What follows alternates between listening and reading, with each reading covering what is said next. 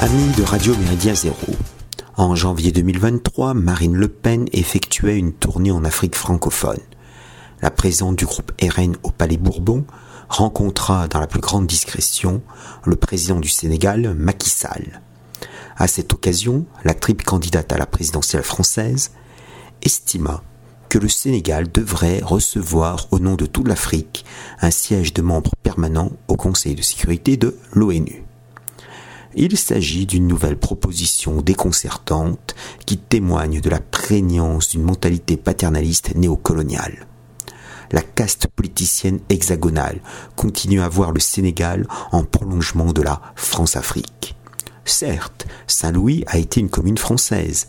Le socialiste Blaise Diagne fut le premier Africain à exercer en 1931-1932 les fonctions de sous-secrétaire d'État aux colonies. Léopold Sédar Senghor fut le premier Africain agrégé en grammaire française. Vu de Paris, le Sénégal serait un bel exemple de stabilité démocratique sur le continent africain. La réalité est moins féerique.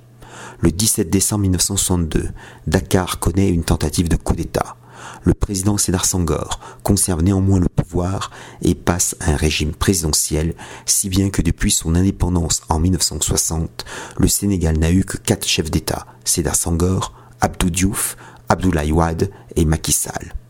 La constitution sénégalaise a été plusieurs fois révisée. Suppression, puis restauration du Sénat, puis abolition de cette assemblée, fin du septennat au profit du quinquennat, retour au septennat, rétablissement du quinquennat. Suspension de la charge de Premier ministre de 1962 à 1970, de 1983 à 1991 et de 2019 à 2022. On oublie en outre qu'entre 1982 et 2001, la région méridionale de la Casamance fut le théâtre d'une sécession armée orchestrée par le mouvement des forces démocratiques de la Casamance, MFDC, de l'abbé Augustin Diamakouné Senghor. Depuis environ deux ans, la rue sénégalaise est le théâtre d'émeutes meurtrières sporadiques. Une quinzaine de morts en février 2021, 13 morts en avril 2021, une vingtaine de morts au début de ce mois de juin. Ces affrontements résultent d'une cristallisation des crises institutionnelles, politiques, sociales et économiques une part non négligeable de la population, dont de nombreux jeunes paupérisés et ou précaires, exprime son mécontentement envers l'actuel président libéral. Élu en 2012, Macky Sall est reconduit le 24 février 2019 dès le premier tour avec 58,26% des suffrages. Dans la perspective de la présidentielle de 2024, il aurait l'intention de se représenter pour un troisième mandat, ce qu'interdit la Constitution. Mais le référendum constitutionnel du 20 mars 2016 a aboli le septennat au profit du quinquennat.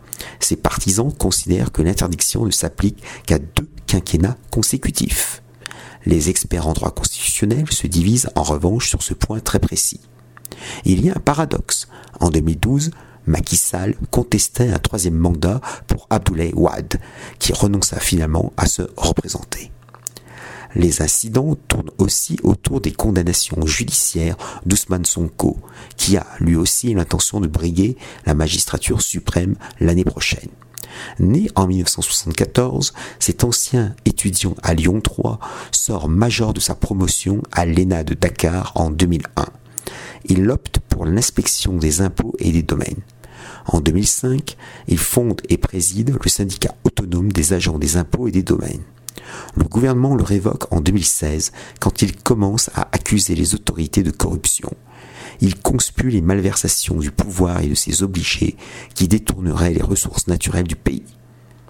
En 2014, Ousmane Sonko lance une nouvelle force politique appelée PASTEF, Patriote africain du Sénégal pour le travail, l'éthique et la fraternité.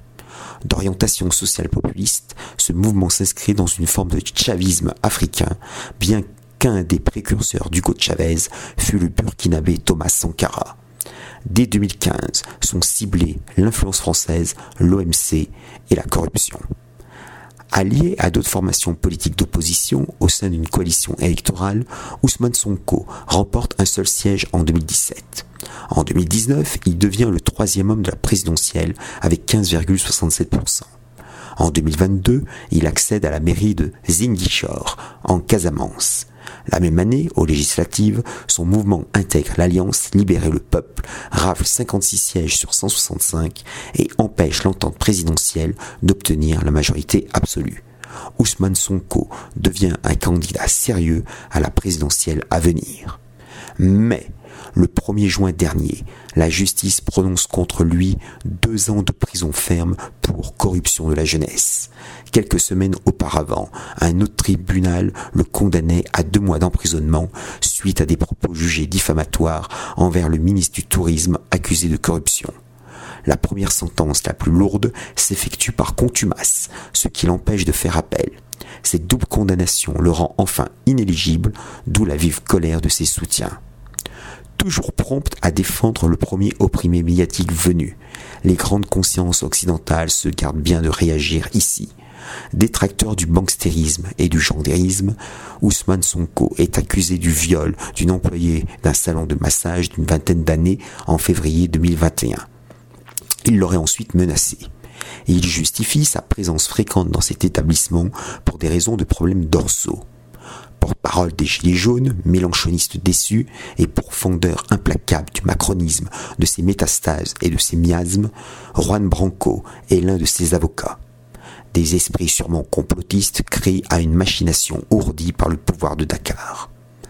La contestation populaire pourrait s'amplifier et se généraliser au Sénégal dans les prochaines semaines, voire dans les prochains mois, surtout si le président sortant choisit de se représenter pour un nouveau mandat il deviendrait alors possible que cède un pilier du fameux précaré africain de la République française.